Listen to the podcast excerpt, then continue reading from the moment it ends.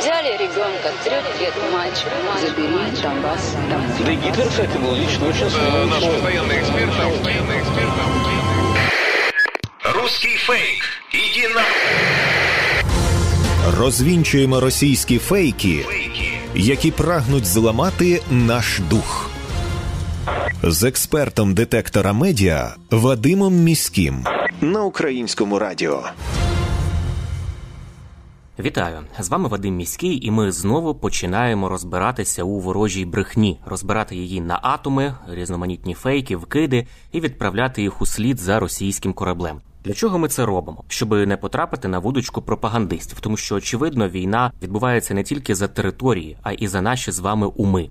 Тому знати фейки в обличчя це бути озброєними в інформаційній війні.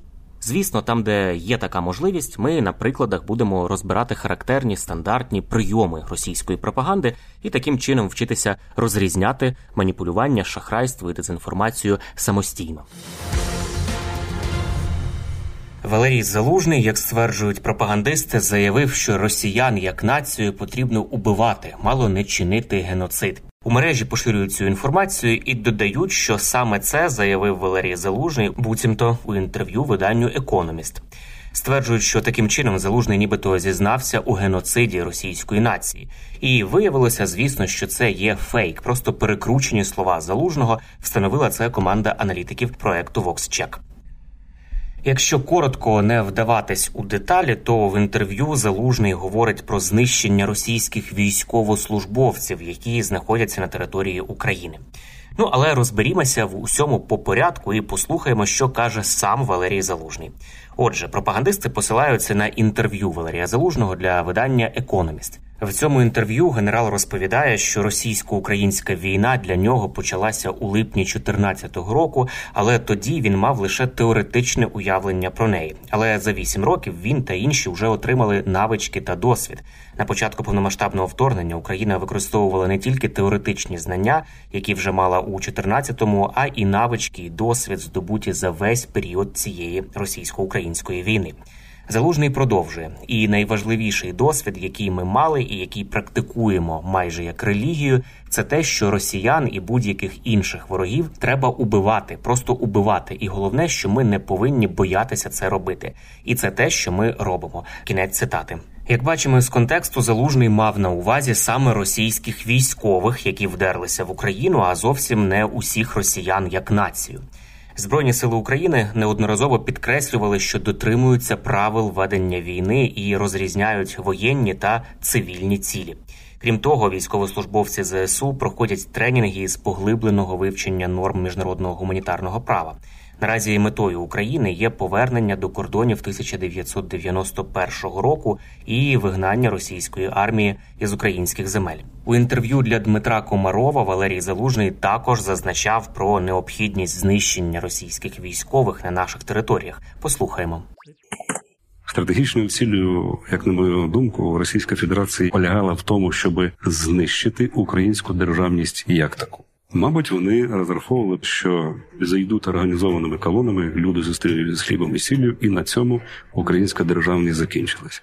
Коли українці почали супротив, коли українці почали захищатися, то станом на сьогоднішній день вони свідомо із Російської Федерації їдуть сюди, щоб свідомо вбивати саме українців, саме вбивати. І сутність цієї війни полягає в тому, що якщо зараз ми не знищимо цього ворога, будемо знищені ми, бо вони пройшли свідомо, несуть зараз там шалені втрати, в тому числі там на Донецькому оперативному напрямку і в районі Бахмута, але все рівно йдуть вбивати українців. Це їхня мета. Дивно, що це відбувається в 21 столітті. Дивно, що це відбувається в ту епоху, коли розвинута наука, коли ще в пам'яті є діди і баби, які пережили це все під час Другої світової війни, і не зважаючи на це, вони йдуть вбивати свідомо українців. Ми почули голос Валерія Залужного, головнокомандувача збройних сил України. Ну а згідно з міжнародним гуманітарним правом, військові є комбатантами та законними військовими цілями під час збройного військового конфлікту. Це мова міжнародного гуманітарного права та цитата. Російські медіа навмисно використовують тактику підміни понять і зображають Росію стороною, яка постраждала, а зовсім не країною агресоркою. Хоча саме вчинки російської армії на тих територіях, які вона окупувала, назвали геноцидом українців. Розслідуванням відповідних злочинів вже займаються незалежні міжнародні правоохоронні органи. На захоплених територіях окупанти вбивають, калічать, катують українців, і докази цих фактів фіксують не тільки українські правоохоронці, а й міжнародні слідчі. За результатами незалежного розслідування експерти ООН дійшли висновку, що Росія цілеспрямовано убиває цивільне населення, а також причетна як до порушень міжнародних правових норм і звичаїв ведення війни, так і до воєнних злочинів.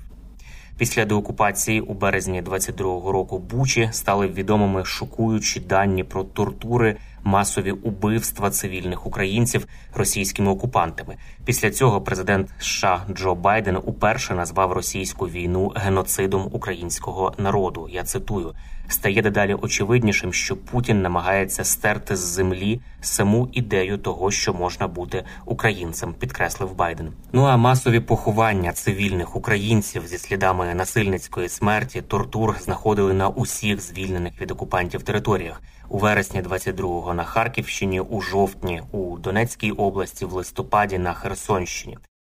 І звісно ж, одну із головних ролей у підбурюванні до геноциду з боку росіян відіграють російські так звані журналісти, а насправді пропагандисти, які працюють на різному рівні, як на федеральних каналах, так і в менших змі в інформаційних агентствах, так звані воєнкори і блогери. Про те, чи є перспективи притягнути власне російських пропагандистів до відповідальності, наприклад, Скабєєву чи Соловйова за те, що вони підбурюють до геноциду розповіла журналістка видання Європейська Правда Марія Ємець, яка у червні провела тиждень у Гаазі, де розташовані міжнародний кримінальний суд, міжнародний суд ООН, де хочуть створити трибунал проти Путіна. Послухаємо, що розповідає Марія Ємець. Я поставила це запитання юристів високого рівня, яка власне була на цій дискусії про Україну і ордер для Путіна.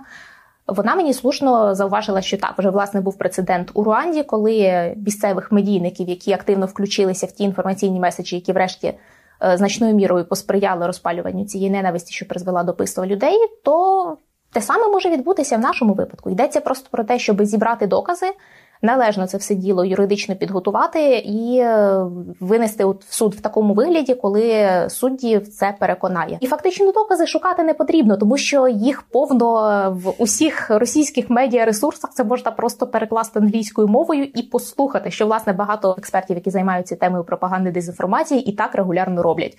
Тому тут все на поверхні, і можна припустити, що це буде якраз один з тих епізодів, який е, врешті дійде до суду, і ми там найшвидше побачимо якийсь рух. Це були слова журналістки Європейської правди Марії Ємець. Більше про перспективи притягнення до відповідальності Росії за злочини геноциду можна подивитися у відеоблозі цього видання. Дуже вам рекомендую. Російська пропаганда вигадує собі союзників. Сі Цзіньпінь, кажуть вони, заявив, що Китай буде підтримувати Росію у випадку загрози третьої світової війни. Таку інформацію поширюють у соціальних мережах, зокрема у телеграм-каналах, які транслюють прокремлівську риторику. У повідомленнях пропагандистів йдеться, що Сі Цзіньпін заявив про готовність підтримати Росію у ході третьої світової війни. Мовляв, Україні допомагає увесь світ, а от Росії ніхто, і їй також потрібна допомога. І навіть більше автори цих дописів говорять, що Сі Цзіньпін начебто впевнений, що Росія керуватиме світовим порядком. Виявилося це все звичайнісінькою брехнею. Аналітики проекту VoxCheck проаналізували ці дописи і з'ясували, що цитата Сі Цзіньпіна просто вигадана. Він такого ніколи не говорив. Фактчекери перевірили інформацію за допомогою пошуку в Гуглі за ключовими словами про підтримку Росії та третю світову війну. У жодних авторитетних виданнях такої інформації вони не знайшли. Такий фейк є частиною конспірологічної теорії, що третя світова війна уже триває або ось ось розпочнеться. Це вигідно пропагандистам, зокрема і для пояснення тривалості і невдач російської армії на території України. Мовляв, Росія воює не тільки з Україною, а ще й з колективним заходом. Люблять саме в такому ключі російські пропагандисти подавати російсько-українську війну. Це були головні фейки на сьогодні. На сам кінець нагадую, що не варто довіряти різного роду чуткам і пліткам. Усі неконкретні, напівсекретні, панічні повідомлення мають у нас одразу вмикати червоне світло в голові, що таку інформацію слід перевірити. Як правило, за такими неконкретними джерелами, інсайдами, емоційним викладом ховаються інформаційно-психологічні операції ворога, який прагне нас деморалізувати. Довіряти ми можемо офіційним повідомленням української влади і новинам авторитетних медіа, наприклад, суспільному мовленню. І не забуваємо, що від нашої із вами поміркованості і зваженості при поширенні різного роду інформації, а ми це робимо щодня у розмовах із друзями чи в соціальних мережах. Зрештою залежить успіх всієї країни в інформаційній війні. З вами був Вадим Міський. До зустрічі. Русский фейк. Иди на... Розвінчуємо російські фейки, які прагнуть зламати наш дух. З експертом детектора медіа Вадимом Міським. На українському радіо.